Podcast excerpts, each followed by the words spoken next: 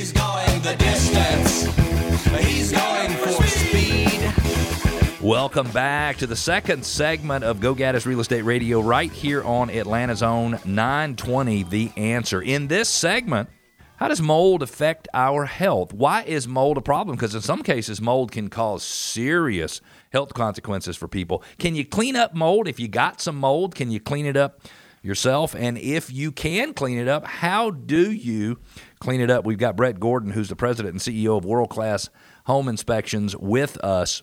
Remember, if you want to connect with us, go to gogaddisradio.com. That's G O G A D D I S radio.com. You can ask questions, make comments, push back, share ideas, ask your home, your neighborhood to be featured in our neighborhood spotlight, which is very, very popular. People want to hear what's happened in their neighborhood over the last three years. And you can also subscribe to our podcast if you go there. It's easy. GoGaddisRadio.com. G O G A D D I S radio.com. Brett, welcome. Thank you so much for being on with us again. Well, thanks for having me back. You're welcome, man. The last time you were on, we talked about mold, and you had a client reach out to you, or a, a, a, radio listener reach out who had some very specific questions. And so I think that this is a topic that is of interest to most people. So I'd like to start out with like, what is mold? Like, what is it? Is it a is it something that's alive? Um, what is it? Well, it, it's actually uh, out there uh, on the trees, it's on the leaves, it's everywhere. So what happens when it gets in your house, it can actually cause problems yep. uh, in, in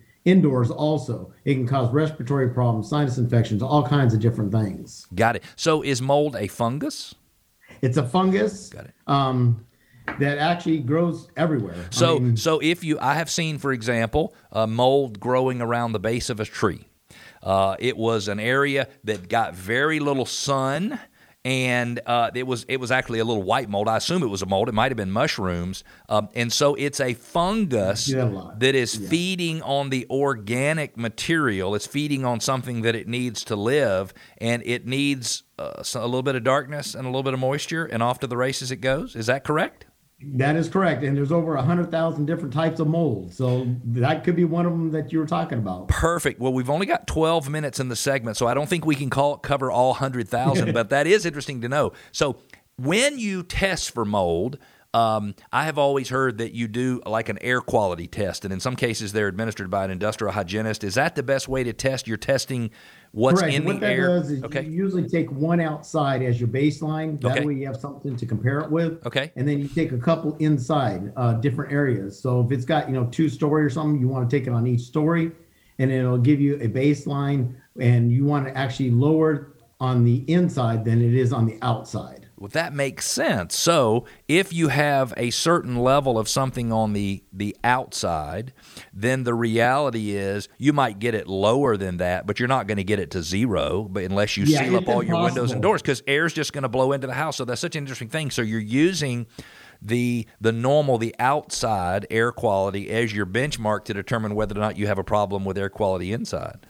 Correct, because if you have a lot of trees in your backyard and everything, you're going to have where you, your mold count is going to be higher than some place that doesn't have any trees. Which makes sense. Truthfully, it's very interesting. My dog, I have a big black lab, 85 pounds, 75, 85 pounds, and he keeps his ears have fungus and all kinds of stuff, and it's because his ears hang down. So it's warm, it's wet, and I, I, I, told my ex-wife the other day, I said, if we would, he lays in the backyard uh, during the day and suns himself and has a wonderful blast. I said, if we would tie his, you know, pin his ears up and let the sun get into his ears, it would solve all problems. So when you keep the sun and the heat away from something, it causes all sorts of issues. So where are very common places for mold to grow inside of a home? Well, if you have a crawl space or a basement that's unfinished, typically that's where you're going to end up finding it. But if not, like in bathrooms, uh, anywhere there's actually moisture, sometimes under the sinks, uh, you'll find mold. Yep, um, especially if you have some dripping or something down there and you don't know it's there because it's warm and it's dark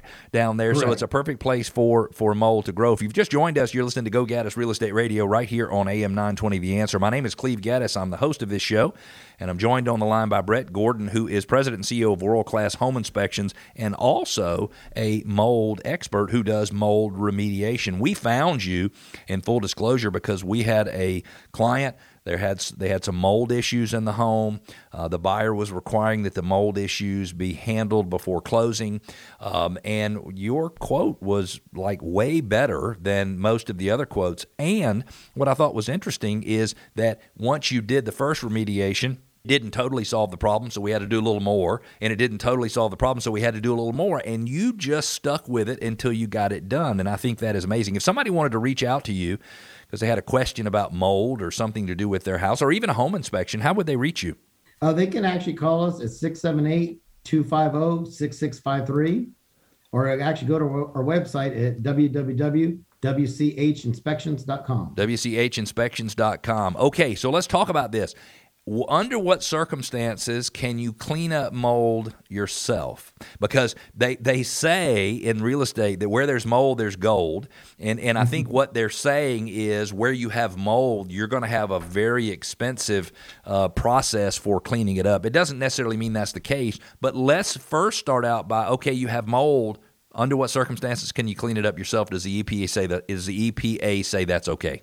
Usually if it's a 10 by 10 area or smaller okay. you want to you can go ahead and, and, do it yourself okay the only thing is you don't want to end up using bleach because bleach actually smears it and it's actually going to come back later on really because i would think that bleach would kill uh, a, yeah, a, any yeah. kind of fungus. I mean, it, it certainly it certainly seems like it. So, what would you use if you clean it up? I, I, I think EPA says ten square feet and and I think they recommend you can clean it up with soap and water. What would you recommend uh, people clean it up obviously with? Obviously, you need some kind of good good disinfectant. But okay. what we use is actually HEPA vac. What we would do is actually HEPA vac at first, disinfect it, and then actually cleaning it up that way. So that's um, interesting. So you would actually vacuum the surfaces to vacuum the mold off of it.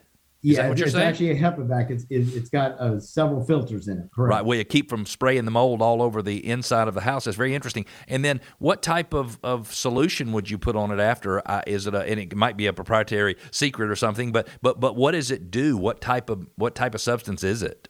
Honestly, it's just an antimicrobial um, okay. disinfectant. Um, a lot of times you can even get you know at Home Depot or Lowe's um, a disinfectant. Exactly. Man, that's so so interesting. Tell me, what is the if somebody has mold? So when I sense mold in a home, it's normally where you have a home that's on a basement.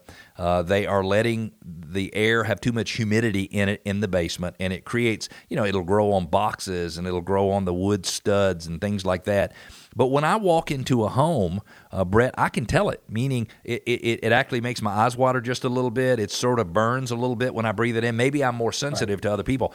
So, how would a normal everyday homeowner, how would they know if they had mold? Because the reality is, if you live there and it smells like mold, well, it doesn't smell like mold to you, it smells like home.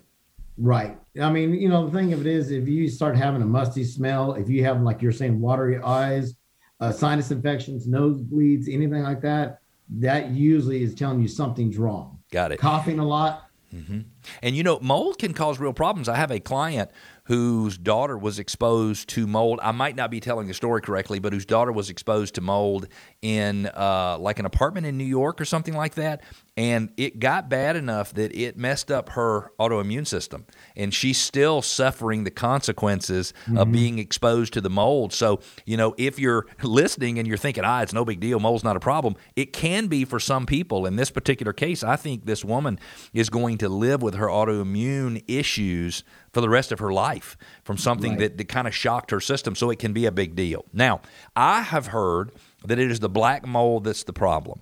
And in the case of our client recently, they didn't have the common black mold, they had some other type of black mold. So, number one, is it that the black mold is the problem? And if it's anything other than black mold, it's not a problem. And what kind of mold were we dealing with in that particular Peachtree Corners home? What, what was different about it? Well, usually the black mold, they call it the, the toxic mold. Okay. Um, and usually that's due to water damage. Typically, that's what you'll I'm seeing. So it does more damage to the home.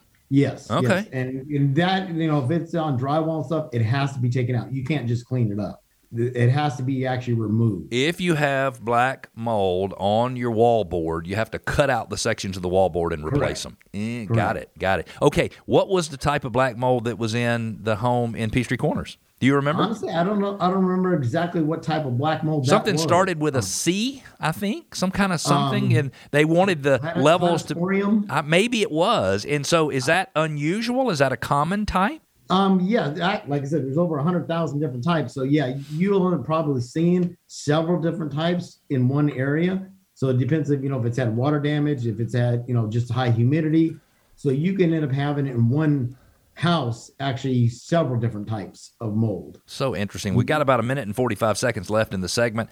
You're listening to Go Gaddis Real Estate Radio. We've got Brett Gordon, who's the president and CEO of World Class Home Inspections, also a mold remediation expert, and we're talking mold. Now, final question What would you say the average mold remediation job costs? And you might not even be able to give me that answer. We didn't prep this before the show, but but what would you say the average mold remediation job cost? Uh, I would say typically between fifteen hundred to three thousand dollars, depending on you know what you need done. Yep. I mean, we've got you know, ones where we've had to gut the whole basement and maybe ten thousand I, dollars. exactly. But I will tell you that estimates on the job in Peachtree Corners ranged anywhere from, I believe, seven or eight thousand up to thirty or forty thousand.